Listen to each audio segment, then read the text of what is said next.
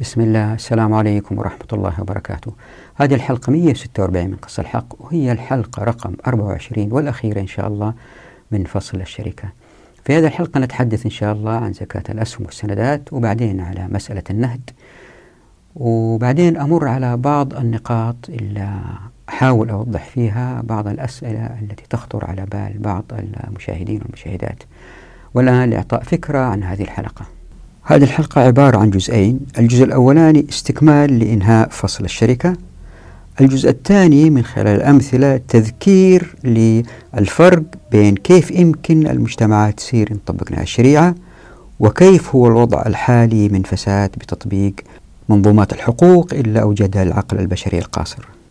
ففي الجزء الأول نبدأ بالحديث بسرعة عن زكاة الأسهم، وهذا زي ما يقولوا مما عمت به البلوى، فأوضح أنه هذا لن يقع مع تطبيق مخصوصة الحقوق، وإن وقع فهذا نادر، عند فمالك السهم يدفع زكاته من خلال المنتج الذي تقوم الشركة إلا هو يملك أسهمها بإنتاجها، والمنتجات التي تقوم بها المصانع أو الشركات تحدثنا عن زكاتها في فصل الأموال وفي فصل الشركة مثل المال المستفاد. وبالنسبة للسندات فهي كما هو معلوم صكوك بمديونية محددة، وهي مبنية أساسا على الربا، فكيف نخرج زكاة على ما هو محرم شرعا؟ أناقش هذه القضية، وفي الفصل القادم إن شاء الله سنتحدث عن هذه المسائل، ونرى أنه إن طبقنا الشريعة فلن تظهر الحاجة للاقتراض للمؤسسة المالية لتغطية نفقات مستقبلية كما تفعل السندات، فالسندات هي اقتراض من المستقبل ليدفع ثمنها مستقبلا من لم يستفد منها، بالذات إن كانت الحكومات، حتى وإن كان الاقتراض للمستقبل لبناء سد مائي مثلا فالضرر أكبر من النفع، وهذه سيأتي توضيحها في فصل الفصل والوصل إن شاء الله بإذن الله. بعد كده أوضح النهد، وهو الاشتراك في تقاسم نفقات السفر أساسا كما كان في عهد السلف، وكما ذهب فقهاء السلف هو أنه برغم أنه الاستفادة من هذا المال الذي يدفع في تقاسم النفقات يؤدي إلى أن البعض ينتفع أكثر من البعض الآخر، فهي ليست بربا، فأبين كيف أن هذه الحركية تؤدي إلى إعانة الشركاء للبدء في شراكاتهم. بعد كده ندخل للجزء الآخر من هذه الحلقة، ألا وهو من خلال الأمثلة محاولة إيضاح عموما بصفة عامة الفرق بين إن طبقنا الشريعة كيف يمكن المجتمعات تكون، مقارنة بالوضع الحالي اللي هو متمثل في هذه الحلقات عن الشراكة. طبعا في أوجه كثير المقارنة في هذه الحلقة، لأن الحلقة الأخيرة في فصل الشركة نتحدث عن المقارنة من حيث الشركات، وطبعا أوجه المقارنة كثيرة، لكن نختار عدة أمثلة، منها مثلا ربط عدم كفاءة بعض الشركات والاحتكار، ومع ذلك هي مستمرة في الإنتاج من غير خسارة. فأبين هذه المسألة، وأبين أن هذه الشركات التي ما فيها كفاءة عالية برغم أنها تظهر فيها كفاءة عالية زي ما هي في الغرب، لكن بسبب الاحتكار مستمرة، أبين أنه هذا لن يقع أبدا مع تطبيق الشريعة، لأن الكفاءة تكون أعلى ما يكون على الدوام، فحركيات مخصوصة الحقوق تؤدي إلى هذه الكفاءة العالية باستمرار، زي ما شفنا في الحلقة الماضية في الحديث عن أنواع الشركات الخمسة. وفي هذا الإطار نمر سريعا على شركات العوائل وربطها بالكفاءة والاحتكار، وهذه منتشرة في العالم الإسلامي وبالذات في العالم العربي. بعد كده أتحدث كيف أنه طريقة الإنتاج من خلال الشركات كيف تسحب المجتمعات إن طبقنا الشريعة إلى أفراد قيمهم أعلى بأخلاق أسمى، على عكس الأنظمة الوضعية التي تؤدي إلى تدمير الأخلاق. يعني اللي حاول أسويه أني أبين أنه طريقة الإنتاج هي أداة بناء أو هدم للقيم. بعد كده نأخذ مثال آخر للفرق بين الشريعة والأنظمة الوضعية إذا كان طبقت فيها الإنتاج، بالتركيز على أن نجاح الفرد يعتمد على المنتج الذي ينتجه، وليس على العلاقات الداخلية البيروقراطية داخل الشركة، لانعدام الاحتكار. يعني مع النظم المعاصرة وبسبب البيروقراطيات الداخلية الكفاءة تختبئ أحيانا خلف العلاقات الشخصية في الشركات. مثال ثالث نتحدث عن الهدر، وبين أنه مع النظم المعاصرة الهدر يكون أكثر مما إن طبقنا الشريعة، وكيف أنه هذا التراكم للهدر يزيد من تلويث البيئة. طبعا البيئة تتلوث بمسببات كثيرة، في هذه الحلقة نحن نمر على بعض هذه المسببات التي لها علاقة بالشركات. مثلا ما نناقش في هذه الحلقة التلوث الناتج من عوادم السيارات، إذا تتذكروا في حلقات ابن السبيل تحدثنا عن الميزان الدقيق التي توجد حركية الشريعة من حيث كثافات السكان في المدن من حيث ازدحام وانتشار، وهناك تتذكروا قلنا أنه هذا يؤدي إن طبقنا الشريعة إلى أقل تلويث ممكن لأنه في أقل نقل ممكن للبضائع. ثم بعد ذلك نأخذ مثال رابع ألا وهو الوضع النفسي للشركاء مقارنة بمن يعملون كوجراء في الشركات الحالية وتأثير حالات هؤلاء النفسية على باقي أفراد المجتمع. ومن الأمثلة التي نثيرها في هذه الحلقة الرحمة والشفقة بالكائنات الحية، فمثلا الشركات التي تربي الأنعام بكميات كبيرة حتى تبيع لحومها وألبانها، تقتل الأبقار والأغنام حتى تزيد الكفاءة بأعداد كبيرة مقابل الشخص الواحد. وبين كيف أنه طبقنا الشريعة لأن العملية الإنتاجية تتفتت لن تقع هذه التجاوزات التي تشير بوضوح إلى القساوة المفرطة. وإذا حبيت وضعت في صندوق الوصف رابطين للتعامل مع الأنعام ومع الدجاج، وطبعا هذا شيء معروف للكثيرين لأنه في الكثير من الوثائقيات التي ظهرت تدين هذه الشركات التي تنتج بكميات كبيرة وحتى ترفع الكفاءة توجد آلات تقتل الأنعام بطريقة مؤلمة. يا ريتكم تشوفوا الفيديوين هم قصار، فإذا شاهدتوا الحلقة تفهموا ما أقصد بوضوح. نأخذ مثال آخر على الفرق بين أنه طبقنا الشريعة أو النظم المعاصرة في الشركات للشركات الصناعية مثل شركات النفط، ونوضح المقارنة من حيث السلامة. بعد كده أتحدث عن الشركات الصغيرة والتي تمثل سبعين بالمئة من الشركات في الغرب، وهي الشركات التي تخدم المجتمع في معظم حاجياته اليومية مثل البقالات، مثل الشركات التي توصل المشروبات، مثل المستوصفات. جميع هذه الخدمات وجميع هذه الصناعات يملكها شخص أو أسرة، لكن فيها ناس شغالين ما يملكوها، وهؤلاء الأفراد الأجراء مثلهم مثل اللي يشتغلوا في الشركات الكبيرة مجلودين باستمرار، يعني يتعرضوا لنفس الآفات اللي يتعرضوا لها الأفراد اللي يشتغلوا في شركات كبيرة. بعد كده أشرح موضوع مهم ألا وهو أنه إن طبقنا الشريعة تنتفي وتضمحل الأعمال التافهة مثل ملمعي الأحذية، وبين أن المسألة ليست تلميع أحذية فقط، لكن هناك الكثير من الأعمال التي يمكن للمجتمع أن يستغني عنها، حتى هؤلاء الأفراد الذين اضطروا للعمل فيها يعملوا في أعمال إبداعية أكثر تؤدي إلى زيادة الإنتاجية للأمة. وهذا موضوع مهم يريد تشاهدوه، صعب شرحه هنا. فالمجتمعات التي تتبنى النظم الرأسمالية تؤدي إلى إيجاد أعمال تافهة لكثير من الأفراد، وهذا يؤدي إلى المزيد من الاحتقار لهؤلاء الأفراد، وطبعا هذه تؤدي إلى مشاكل أخرى، بينما تطبيق الشريعة يؤدي إلى انتفاء هذه الأعمال التافهة. والآن إلى التوضيح. بالنسبة لزكاة الأسهم، هذا موضوع كبير وكتبت فيه الكثير من الأبحاث، وأهم مؤتمر صار والموضوع بعدها بدأ يأخذ حجم كبير صار عام ألف وتسعمئة وأربعة وثمانين في الكويت.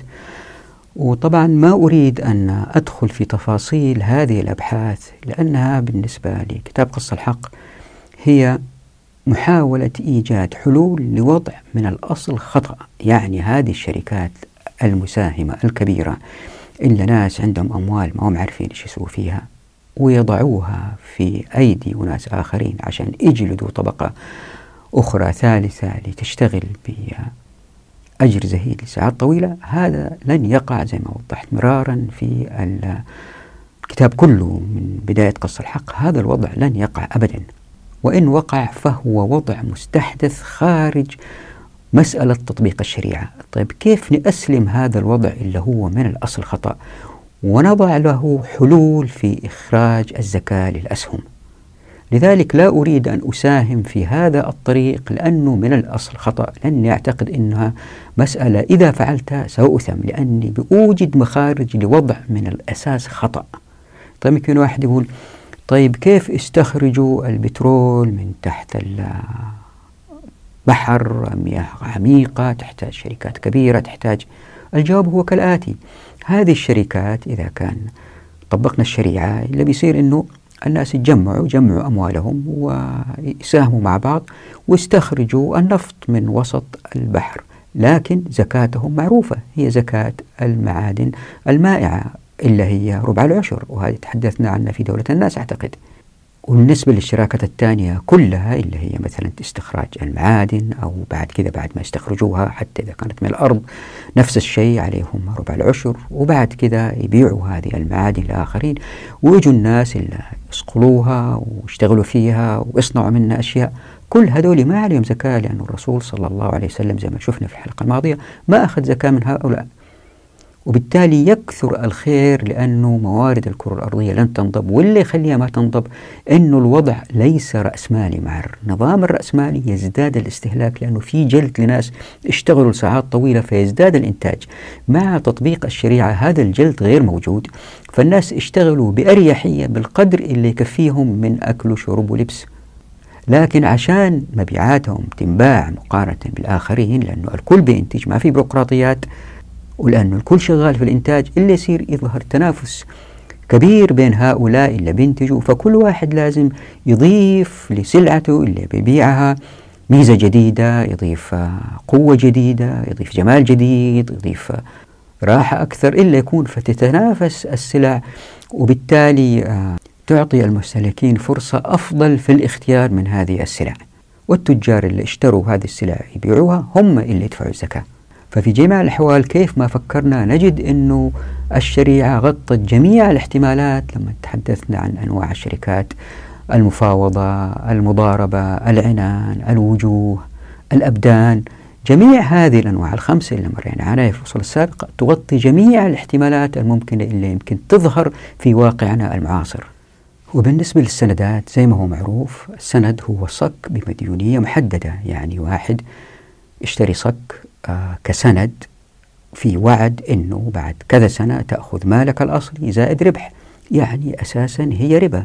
فكيف نبيح أو حتى كيف نفكر كباحثين أو فقهاء أو مسؤولين، كيف نفكر في النظر في هذه السندات واستصدارها؟ يعني كيف الحكومات والبنوك والشركات الكبيرة الصناعية اللي تحتاج بعض الأموال تصدر هذه السندات؟ فالسندات تختلف عن الأسهم أنه ربحها بعد فترة محددة بمبلغ محدد معروف.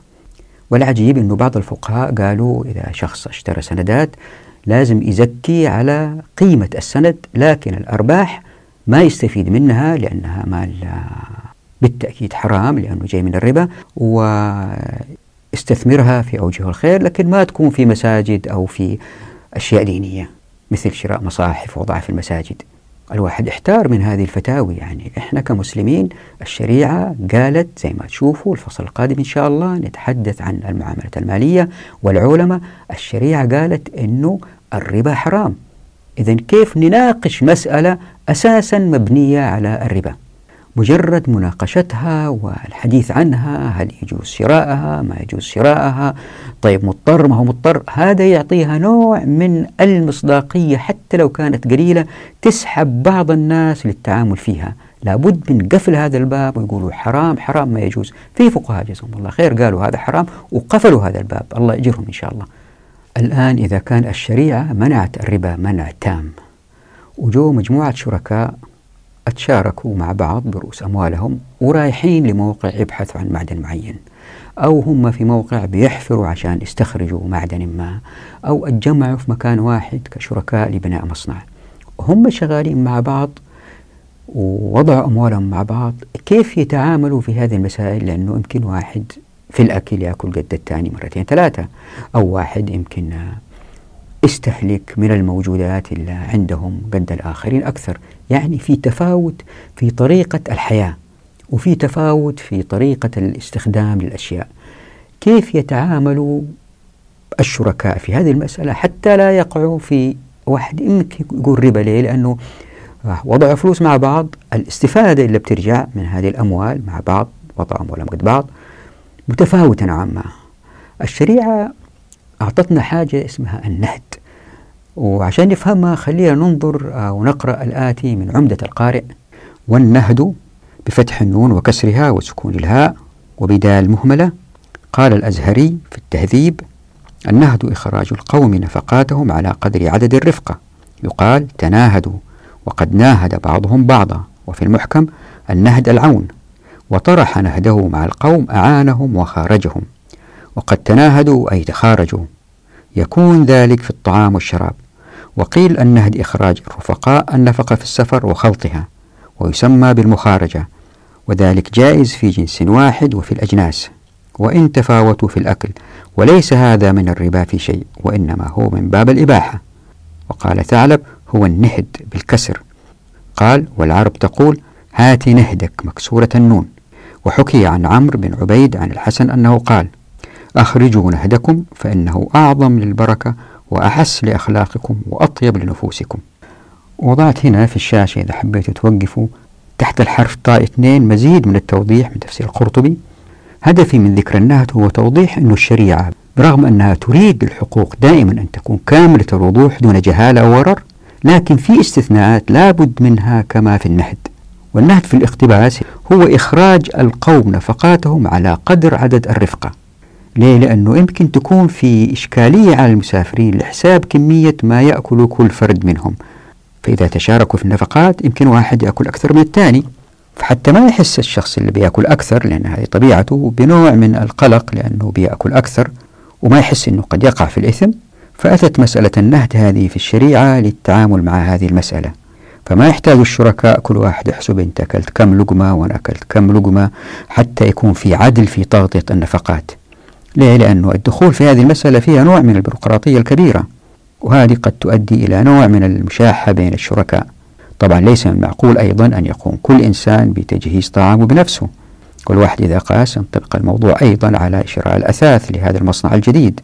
يعني الأفضل التغاضي عن مثل هذا التفاوت في كمية الأكل أو الاستخدام، إلا إذا كان الفارق بينهم كبير جدا، فزي ما قال الفقهاء أنه لا يجبر من أراد الانفراد بالأكل من المشاركة، وهذه المشاركة ليست في الأكل فقط، بل الأكل مثال للمشاركة بين جماعة مسافرة أو جماعة تعمل معا في النفقات الأخرى.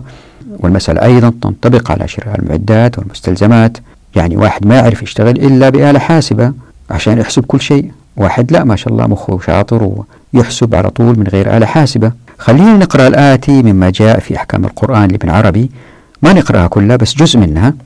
المسألة العاشرة في تمام المعنى في الآية من قوله تعالى: أعوذ بالله من الشيطان الرجيم، ليس عليكم جناح أن تأكلوا جميعا أو أشتاتا.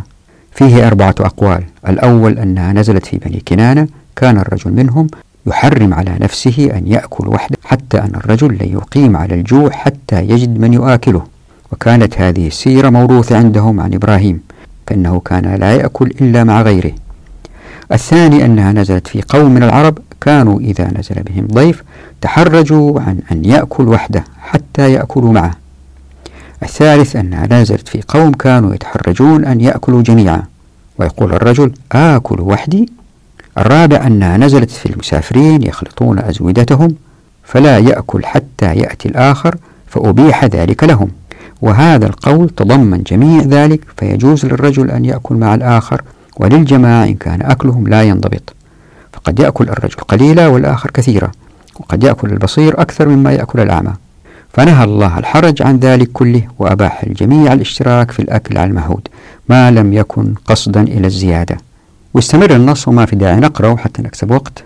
وأذكر مرة أخرى أنه في بداية فصل الشركة تحدثنا عن أشكال أنواع الشركة، وقلنا أنها الاغتنام والهمم والمقاولة، وبينت أن شركة الاغتنام هي في الغالب اشتراك الأفراد للضرب في شتى بقاع الأرض للبحث عن خبايا الأرض، عن الموارد وبالذات المعادن. في مثل هذه الحالات يكون للنهد أهمية لتقاسم النفقات، أو حتى يمكن القول بأن الشركاء إن اشتركوا عنانا فهم يتساوون في المساهمة لاستحداث الشراكة، ومن ثم تخصم نفقاتهم جميعا مما بذلوه جميعا حتى يظهر المعدن. أو يمكن واحد منهم ينفق على باقي الشركاء وله نصيب أكبر من الموارد إن وجد المعدن. لكن على العموم النهد في مثل هذه الحالات، ولأن نفقاته ضئيلة مقارنة بما قد يجنيه الشركاء من ربح وفير إذا وجدوا معدن، وكأنه حركية لإزالة حرج إمكانية ظهور الجهالة أو الغرر، فهو إذن حركية تحرر الأفراد من التقييد والحرص الذي قد يفتعله بعض الشركاء بسبب سوء الفهم أن الربا حرام حتى في الأكل، ما يقلل من فرص ظهور هذه الشراكات. يعني النهد يزيد من فرص ظهور هذه الشراكات، لكن بالطبع اتفاق الشركاء سواء تناهدوا أو لم يتناهدوا هو الأولى بالتطبيق، فالنهد بهذا وسيلة تسهيلية لظهور المزيد من الشراكات. طبعا زي ما وضحت أنه ليس فقط في الأكل في السفر، لكن أيضا في تحمل النفقات بين الشركاء. خلينا نقرأ النص الآتي من المغني. فصل. وسئل أحمد عن الرجلين يشتريان الفرس بينهما يغزوان عليه، يركب هذا عقبه وهذا عقبه، ما سمعت فيه بشيء وأرجو ألا يكون به بأس. قيل له: أيما أحب إليك، يعتزل الرجل في الطعام أو يرافق؟ قال: يرافق، هذا أرفق، يتعاونون. وإذا كنت وحدك لم يمكنك الطبخ ولا غيره، فلا بأس بالنهد. قد تناهد الصالحون، وكان الحسن إذا سافر ألقى معهم، ويزيد أيضا بعدما يلقي. ومعنى النهد أن يخرج كل واحد من الرفقة شيئا من النفقة يدفعونه إلى رجل ينفق عليهم منه ويأكلون جميعا. وكان الحسن البصري يدفع إلى وكيلهم مثل واحد منهم، ثم يعود فيأتي سرا بمثل ذلك يدفعه إليه. إذا تتذكروا بدأنا هذا الفصل بقوله تعالى: أعوذ بالله من الشيطان الرجيم، إن الله لا يغير ما بقوم حتى يغيروا ما بأنفسهم. يعني هذا الفصل، فصل الشركة، كان بيقول الآتي: يستحيل على البشرية أنها تخرج من هذا التلوث القادم إلا إذا كان غيرت النمط الإنتاجي اللي هي ماشي عليه، من شركات تجلد الناس ومن حكومات توجد بيروقراطيات، والاثنين الشركات الكبيرة والمسؤولين البيروقراطيين بيشتغلوا مع بعض وبيسكروا أبواب التمكين في الموارد والموافقة المعرفة، وبالتالي بيظهروا ناس فقراء بينجلدوا، ويصير المجتمع طبقي. ومتى ما صار طبقي الاستهلاكية تأخذ وضع غير مبرر أبدا، استهلاك عالي للأثرياء في أشياء ما يحتاجوها، وأشياء خربانة و تبلى بسرعة للفقراء، وبالتالي يزيد إنتاجها. زائد أنه مصانع تنتج وتشتغل وتلوث، لأنه الناس اللي يملكوها ما يشتغلوا فيها. فلطالما أنه النمط الإنتاجي في المجتمعات لم يتغير، من مصانع يملكوها الناس اللي يشتغلوا فيها، أو أنه يستخدموا ناس بأجر مرتفع لكن هم متواجدين قريبين من المصنع، أو أنه زي ما شفنا في الحديث عن الضرر والضرار، إنه إذا كان ناس ما هم في المصنع وجايبين ناس يشتغلوا بأجر مرتفع في المصنع لأنه ما في أيادي عاطلة، الناس اللي حول المصنع زي ما شفنا في الضرر والضرار لهم الحق في إيقاف الضرر. وبالتالي الشريعة تشتغل مع بعض في جميع الظروف من جميع الزوايا، تشتغل مع بعض حتى تؤدي لإيجاد كرة أرضية من غير تلوث. فهذا إلا حاولت تسويه فصل الشركة، أنه لابد للبشرية أنها تغير النمط الإنتاجي إلى ما أتت به الشريعة. وأحب أذكركم هنا أنه في مسائل كثيرة أنا ما ناقشتها ولا بحثت عنها في مسألة الشركة، مثلا هل يحق للشريك السفر بالمال أم لا، ومتى يضمن، وعلى من النفقة، وهل له أن يخلط ماله بمال المضاربة، وماذا يحدث إن تعدى المضارب وفعل ما ليس له فعله، وهل المشارك أن يشترط نفقة نفسه سنة، وهل له ذلك في الحضر والسفر. جميع هذه الأسئلة التفصيلية عن شركة المضاربة ما ناقشتها، وفي مثلها في الشراكات المنتجة الأخرى صناعيا لم تناقش. ليه؟ لأن الإنسان عمره محدد ولا يستطيع القيام بكل هذه الأبحاث. لكن إلا لاحظت أنه أين ما نظرت في الشراكة في أي مسألة تفصيلية بتطبيق الشريعة نجد أنها تصب في رفع الكفاءة. فالواحد إذا انظر لهذه المسائل اللي ما ناقشتها أنا في فصل الشركة ويقرأها ويضع في ذهنه فتح باب التمكين، ويضع في ذهنه المنظور هذا الذي أتت به الشريعة كما هو في عهد الرسول صلى الله عليه وسلم وخلفائه من بعده، وما يأخذ بما ذهب إليه الفقهاء المتأخرين اللي سايروا الوضع المعاصر ووجهوا فتاويهم حتى تلائم الوضع الحالي الملوث، يستنتج أن كل التفاصيل التي تتحدث عنها الشراكة في كتب السلف هي وكأنها قطرات مطر، تتجمع هذه القطرات لتشكل سيلا من الكفاءة التي ستدفق على البشرية بالخير العميم دون تلويث. مسألة دون تلويث هذه يمكن ما اقتنعت فيها الآن، لكن أثبت لكم هي إن شاء الله في الفصل القادم وباقي الفصول. الفصل القادم فصل مهم، فصل الفصل والوصل. سنتحدث إن شاء الله عن العولمة وعن المعاملات المالية فيها. هذا بالإضافة إلى أنه قد تكون هناك أبحاث كثيرة عن الشراكة في علم الشريعة وتخصص الاقتصاد، ويمكن أنا ما تعرضت له. هنا أطلب المعذرة لأنه الواحد وقته محدد يعني، لكن المهم هو أنه المبادئ الأساسية والخطوط العريضة التي حاول كتاب قص الحق إظهارها تشير جميعا بلا شك إلى كيفية سحب الشريعة للمجتمع للمزيد من الكفاءة والعدالة. لذلك كنت في الحلقة الماضية في مناقشة جميع أقوال الفقهاء المتضاربة، والتي تظهر متضاربة هي ليست متضاربة، هي بطرق مختلفة تؤدي للكفاءة والعدالة. الآن إن شاء الله مر على بعض الملحوظات اللي ما قدرت أوضحها في الحلقات الماضية تتصل بالشراكة. نبدأ بالآتي. في واحد اسمه مارك أندرسون، هو اللي أسس شركة نتسكيب ولاود كلاود. هذا الشخص في أحد المقابلات اللي أجراها، هو شاطر في هذه الشغلة، استحداث الشركات التقنية، قال آه هو بيجاوب على سؤال إنه لماذا الشركات بعضها تنهار وبعضها تستمر. قال أهم مسألة فيها هي إنه ما سماها الأفراد التافهين أو الموظفين التافهين. يقول هو لما يبدأ الشركة دائما اختار الناس الأكفأ بنفسه وبحرص عشان يشتغلوا معاه، وبالتالي الشركة تنهض. اللي يصير الشركة لما تكبر شوية شوية اضطروا يجيبوا مسؤول عن التوظيف، اضطروا يجيبوا مسؤول مشتريات. هؤلاء المسؤولين بعضهم يتنازل ويعين واحد صاحبه، واحد قريبه، أو واحد يعرفه. تجي صديقته تقول له والله يعين هذا قريب لي أنا، فيتساهل، وبالتدريج بالتدريج تظهر اللاكفاءة في هذه الشركات، وبالتدريج بالتدريج أداءها يصير أقل وما تستطيع المنافسة، وبعضها يخرج من السوق وبعضها يستمر. لكن هذا اللي تستمر بتستمر ليه؟ لأنه منتجها رائع والسوق يحتاجه. الآن يمكن واحد يقول بس شوف يا جميل، الشركات هذه الكثيرة في العالم الغربي مستمرة بعضها لمئات السنين، زي مثلا جنرال إلكتريك، زي شركات كبيرة مستمرة.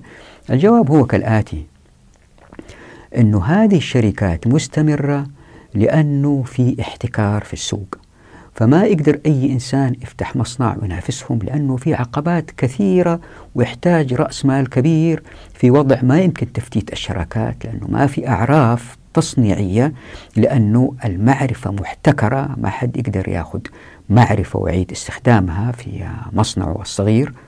بالتالي لأنه في احتكار مستمر هذه الشركات تستمر، لأنه ما في شركات تانية تقدر تظهر وتنافسها، فهي فيها لا كفاءة عالية جدا، ومع ذلك مستمرة في الأداء والربح، لأن الموظفين في هذه الشركات، لأن الربح ما هو لهم، هم لهم راتب ماشي، يعينوا أحيانا أفراد ما هم كفاء.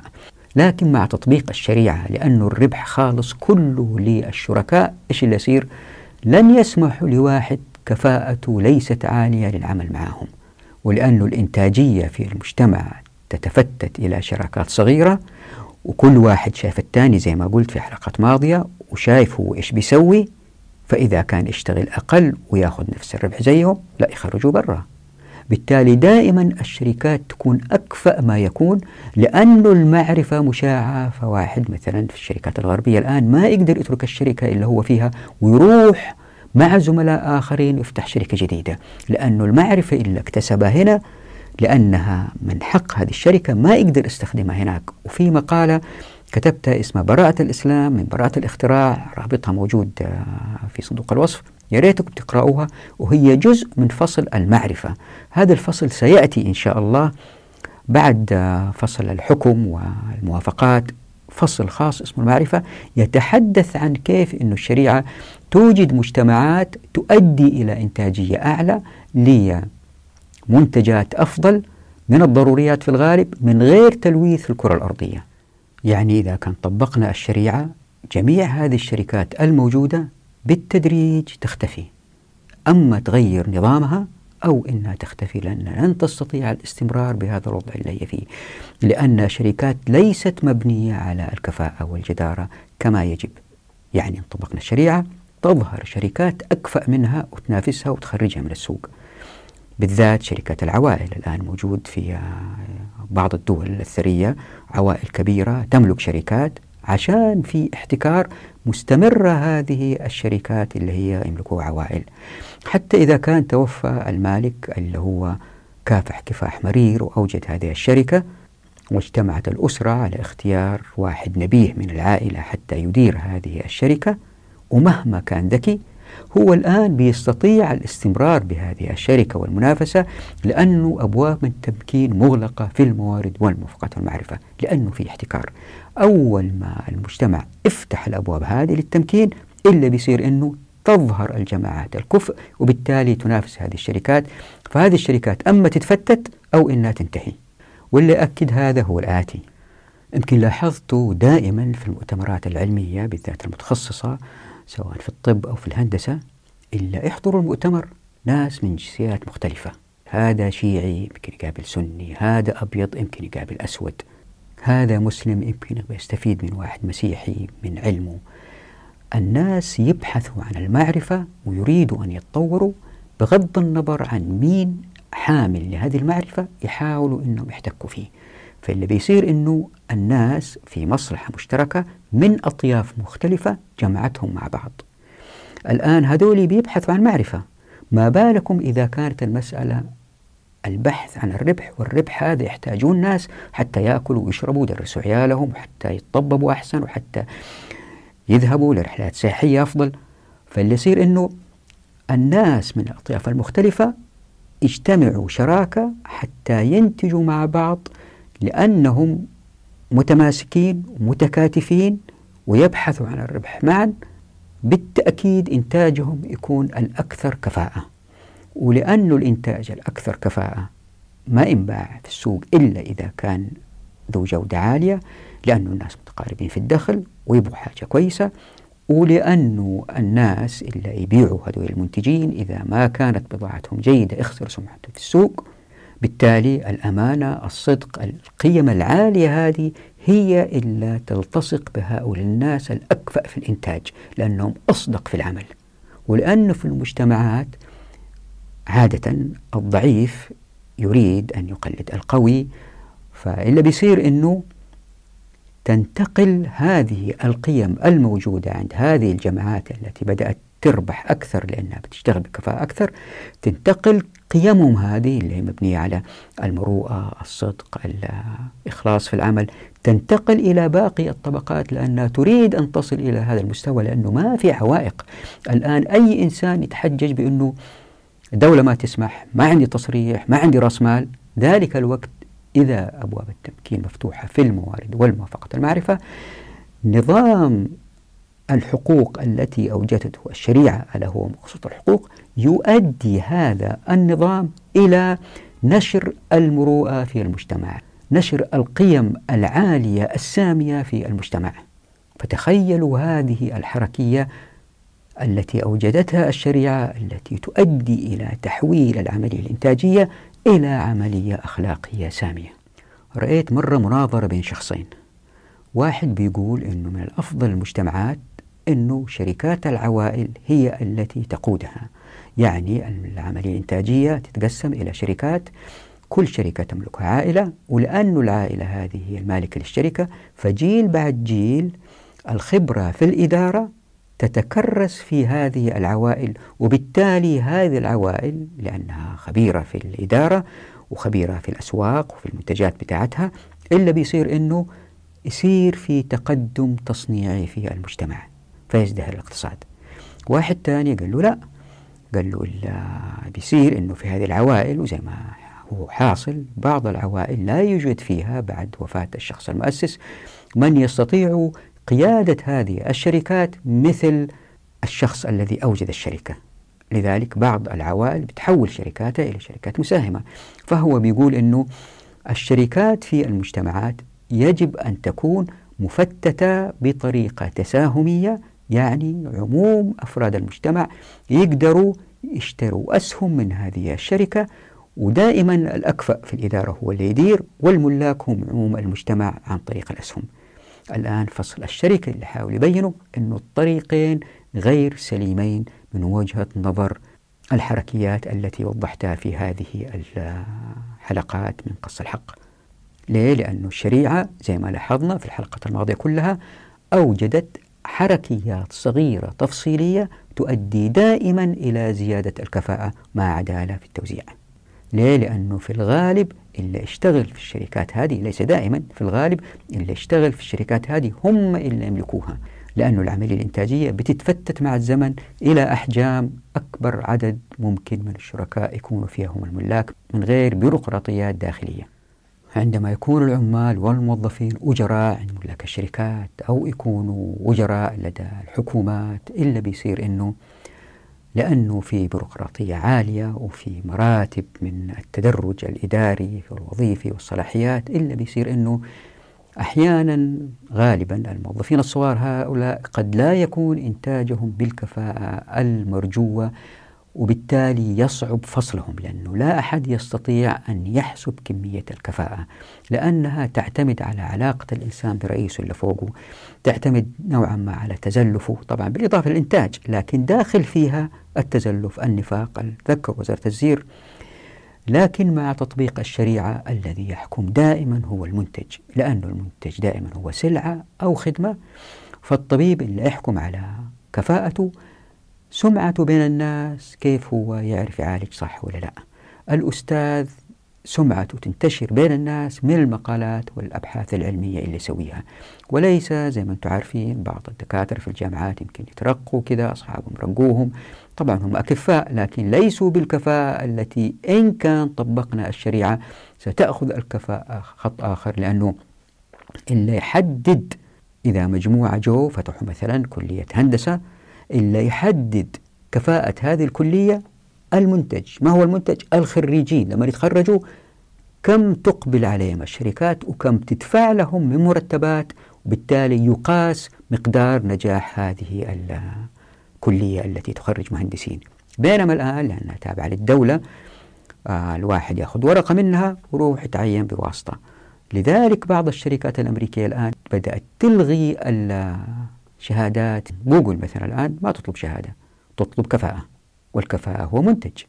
فإن طبقنا الشريعة تتجه الشراكات للكفاءة، اللي يحكم على كفاءتها هو المنتج. إذا تتذكروا في فصل القذف بالغيب تحدثنا عن مصادر الهدر وقلنا إنها خمسة، وفي فصل الشركة بنتحدث عن المصدر الثاني اللي ركزنا عليه.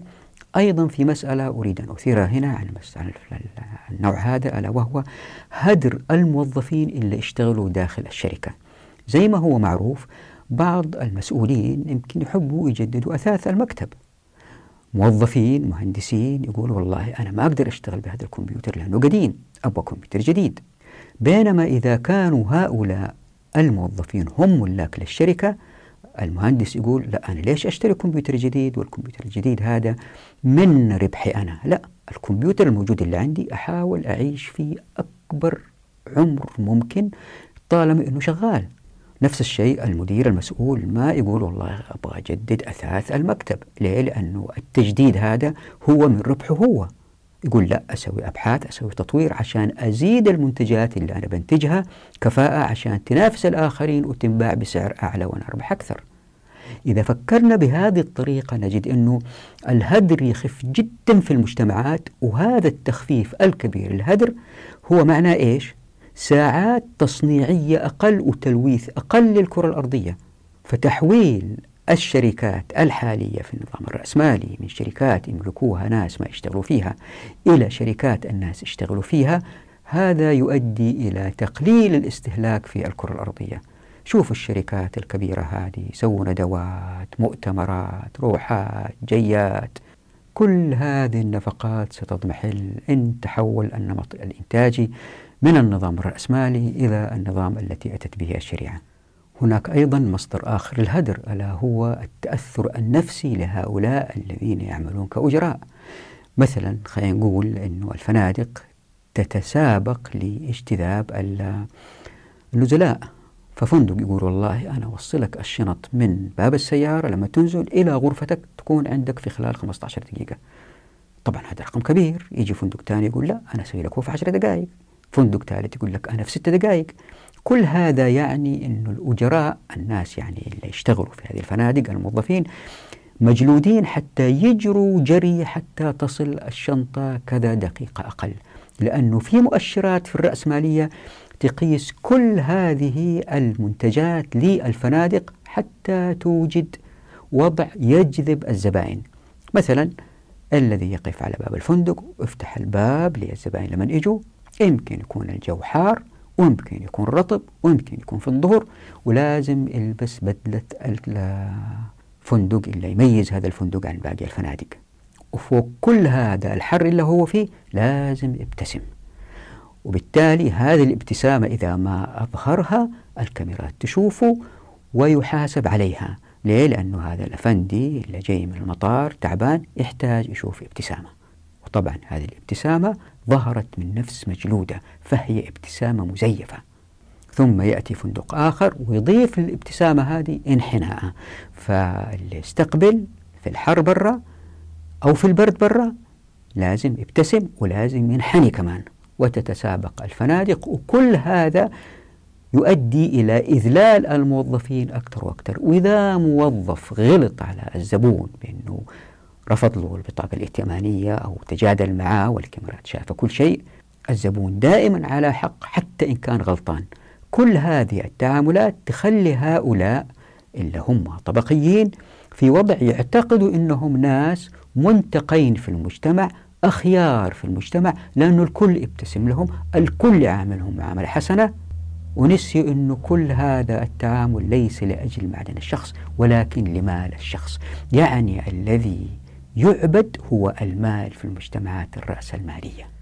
لكن مع تطبيق مقصود الحقوق، لأن الناس أعزاء ولأن الناس املكوا إلا يشتغلوا فيه، الابتسامة تكون صادقة لأن الشخص هذا يريد كسب الزبون والربح يكون له.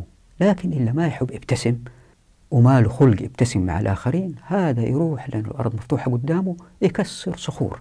الصخور لا تريد منه أي ابتسامة، يكسر صخور، مش بالضرورة بالفاس يكسر صخور، يشتغل مع شركاء آخرين في استخراج المعادن. هنا نقطة لازم أوضحها. أحيانا لما أقول في هذا الفيديو اللي تحدثت عنه في موقع تنوين وقلت والله الناس يستخرجوا المعادن، يجي في أذهان الناس أنه واحد يشيل فاسه ويروح يحفر لوحده ويخرج معدن. مسألة ما هي كده، مسألة أن الناس يتجمعوا مع بعض لاستخراج هذه المعادن، يجمعوا أموال ويشتروا معدات حديثة.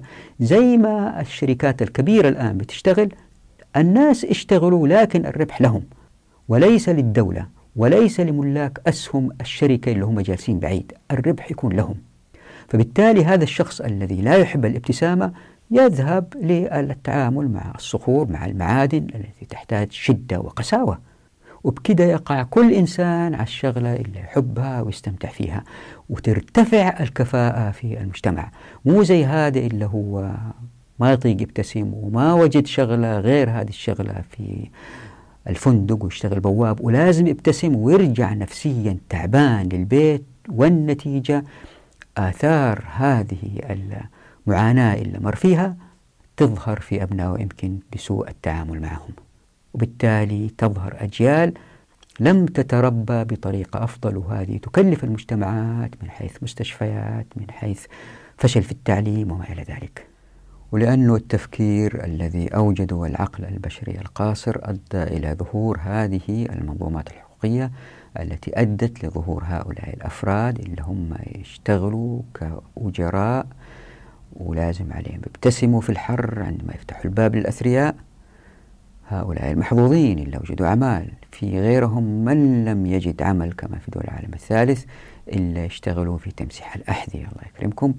وبعضهم في العالم الغربي اضطروا يشتغلوا كجزارين لقتل الأبقار بكميات كبيرة، لأنه الشركات المالكة لإنتاج اللحوم هي شركات كبيرة. الشركات الصغيرة في النادر تقدر تنافسها، في شركات صغيرة، لكن الشركات الأقوى هي الشركات الكبيرة جدا، لأنه بالتمكين مقفل على الناس. فبالتالي يستخدموا كافة الوسائل لتعظيم الربح، منها أنهم يستأجروا جزارين يوظفوهم ويقولوا لهم تقتلوا كذا بقرة في اليوم. فالعملية ما تصير عملية ذبح بنوع من الرحمة لكن قتل. فرأيت تقرير يتحدث عن عملية القتل هذه حتى يحث الناس على مقاطعة هذه الشركات، لأنه ما فيها رحمة للأبقار التي تقتل.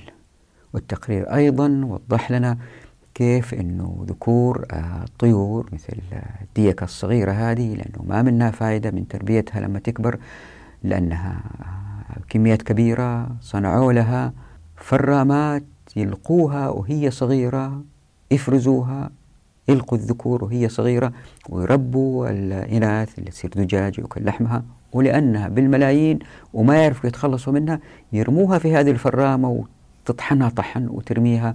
أين الرحمة في هذه المجتمعات؟ هذا ما تؤدي إليه الأنظمة التي وضعها العقل البشري القاصر، لأنه زي ما قلنا في الحلقة الأولى من قص الحق الذي يحكم بالأهواء ويغلب مصالحه الذاتية، وبالتالي تظهر هذه الممارسات التي يقشعر منها الإنسان. طبعا يمكن واحد يقول لا هؤلاء ما هم مسلمين لذلك ما عندهم رحمة. الجواب هو كالآتي: صحيح دولهم بتقتل المسلمين زي ما هو صار في أفغانستان والعراق، لكن بينهم أيضا مثل الناس اللي عملوا هذه التقارير من يحاول إنقاذ البشرية من هذا الفساد العظيم.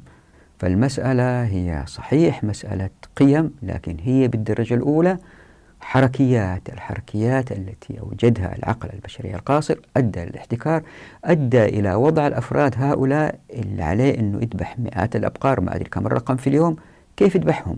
لازم يقتلهم بسرعة حتى ترتفع الكفاءة في الإنتاج، لازم يقتل عدد كبير من الأبقار وبسرعة.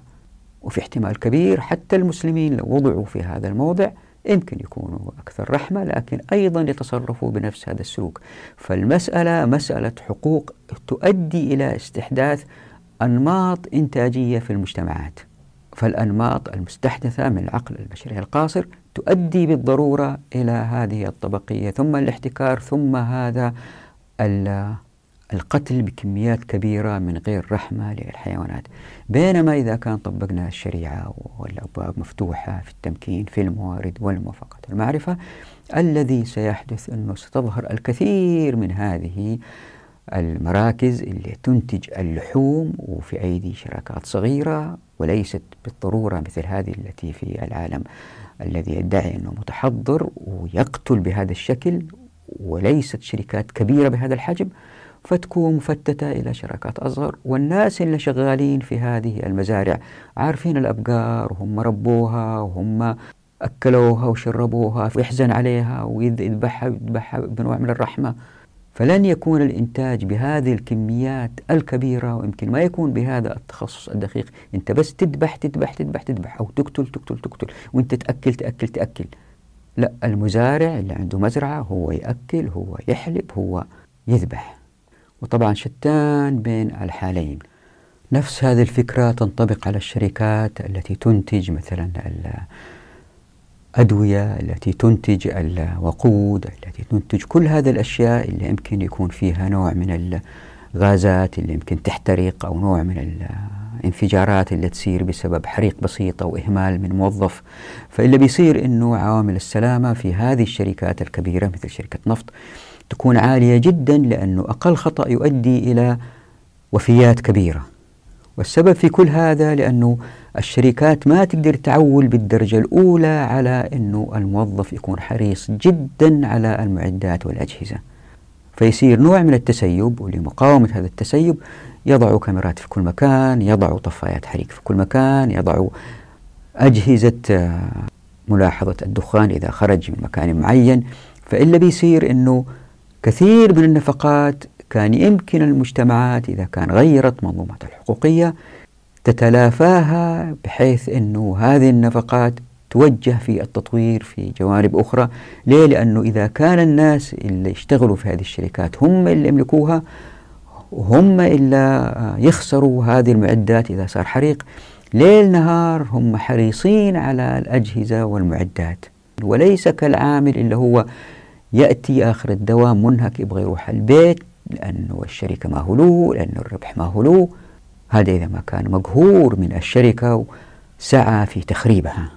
فشتان في التفكير من حالين، أنه الشركات هذه المنتجة إذا تفتتت، وممكن تفتيتها وهذا موضوع آخر يعني يحتاج يمكن إلى حلقة، لكن من تجاربنا في المعرفة أنه المجتمعات إذا كانت متجهة في هذا الاتجاه ألا وهو أنه الإنتاج يتفتت إلى أجزاء أصغر، التقنية تتبع هذا التوجه.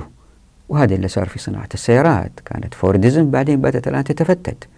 فعندما تتفتت والملاك يكونوا هم اللي بيشتغلوا في الموقع، يكونوا حريصين جدا على ألا يخسروا أدواتهم، معداتهم، مصانعهم، وبالتالي يصيروا هم الحرس وليس الأجهزة والمعدات والكاميرات التي تراقب كل شيء خوف من إهمال عامل.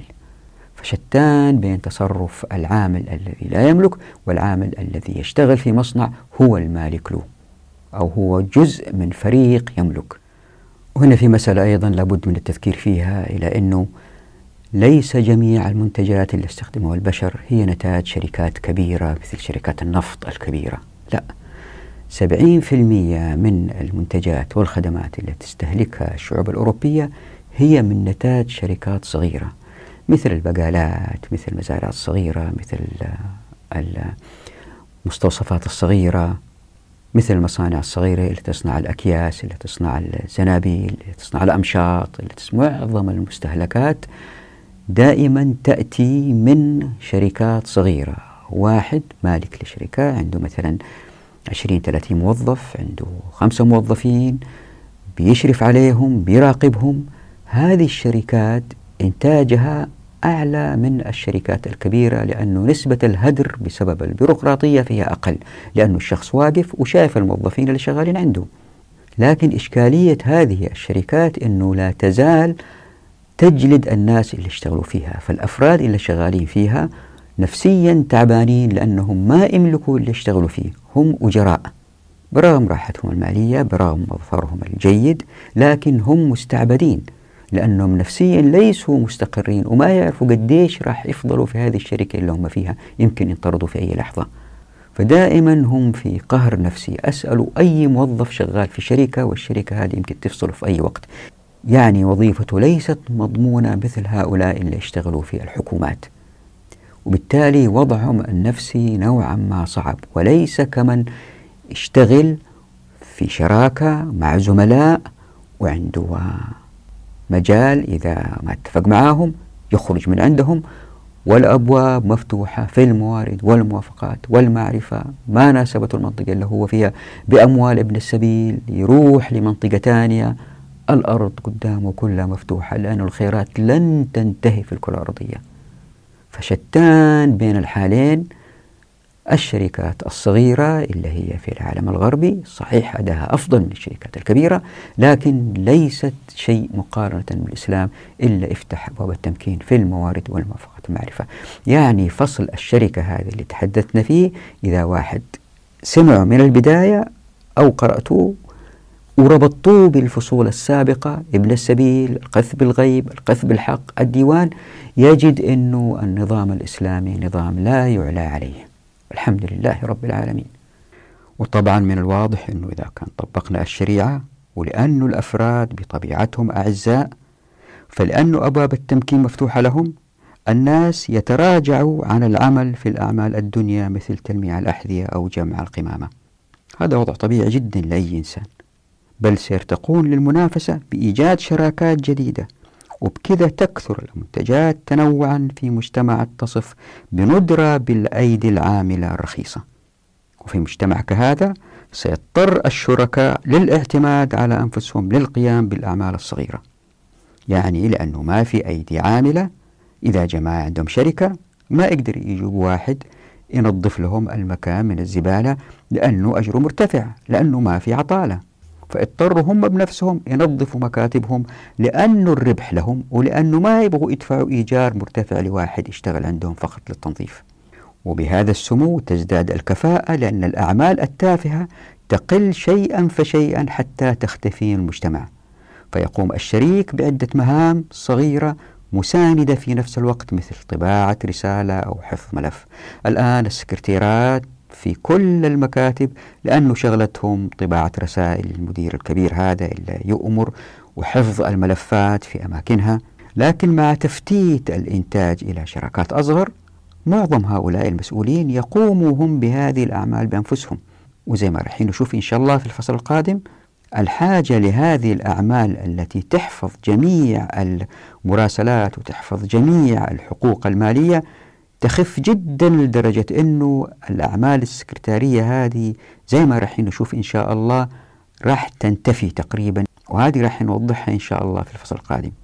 وهذا يؤدي إلى المزيد من الكفاءة والعزة للمجتمع، إذ لا أفراد بأعمال تافهة لا بيروقراطية، لأنه ما في بيروقراطية بين الشركاء إلا هم، لن تقع شراكتهم إلا إذا كان في نوع من الائتمان بينهم زي ما وضحنا في فصل الشركة.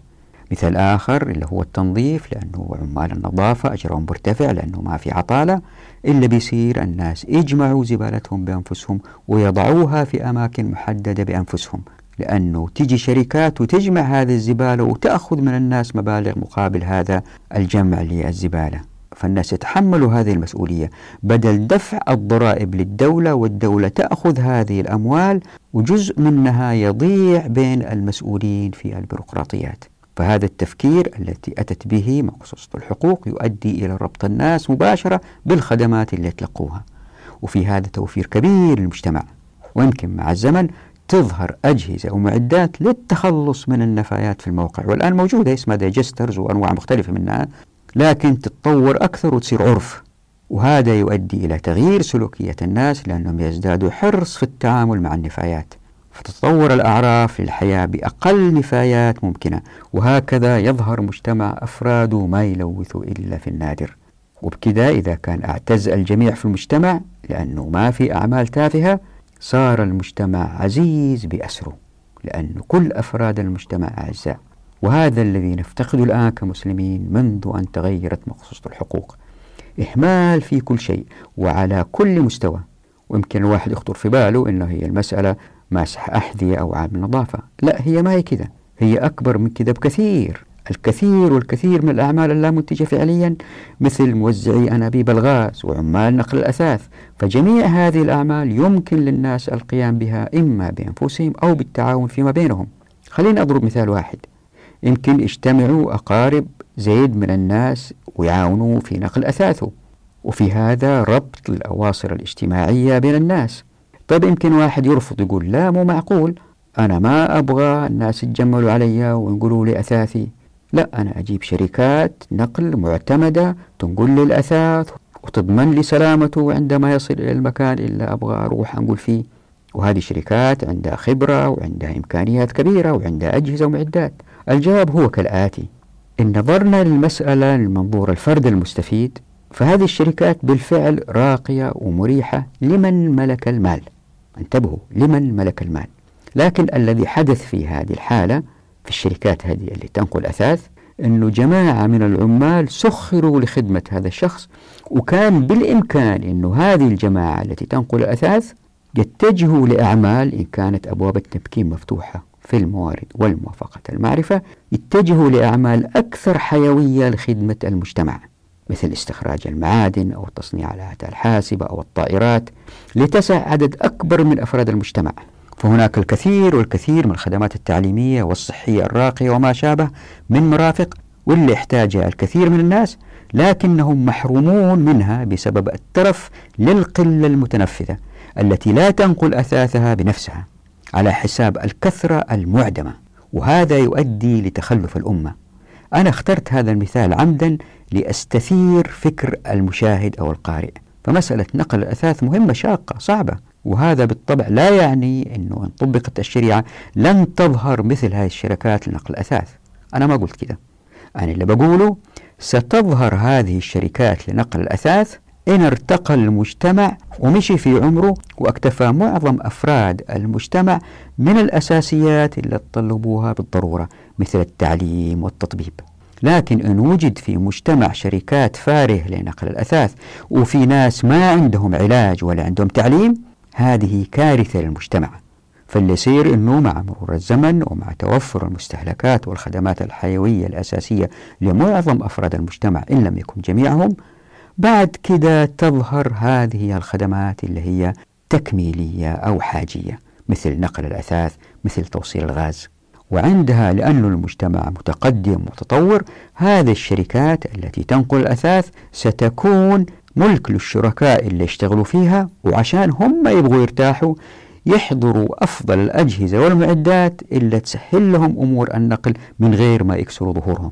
ولأن هؤلاء اللي اشتغلوا في الشركات التي تنقل، ولأنهم متطورين ومتعلمين وواعين وفاهمين، ولأنه دخلهم جيد، لأن أفراد المجتمع الآخرين عندهم المقدرة المالية لدفع المال لنقل أثاثهم، عند هؤلاء الملاك لهذه الشركات يكون عندهم ما يكفي من المال لتعليم أبنائهم لتطبيب أنفسهم، فهم اشتروا الخدمات من الآخرين وبمبالغ حتى لو كانت عالية هم يستطيعوا اللحاق بها لأن وضعهم المالي جيد. لكن الآن لأن هؤلاء العمال بيشتغلوا في شركات بأجر منخفض، هذا يجعلهم عالة على الآخرين في الحصول على التعليم والتطبيب وشراء الحاجيات، فيكونوا نفسيا مكسورين ويكونوا نفسيا تعبانين.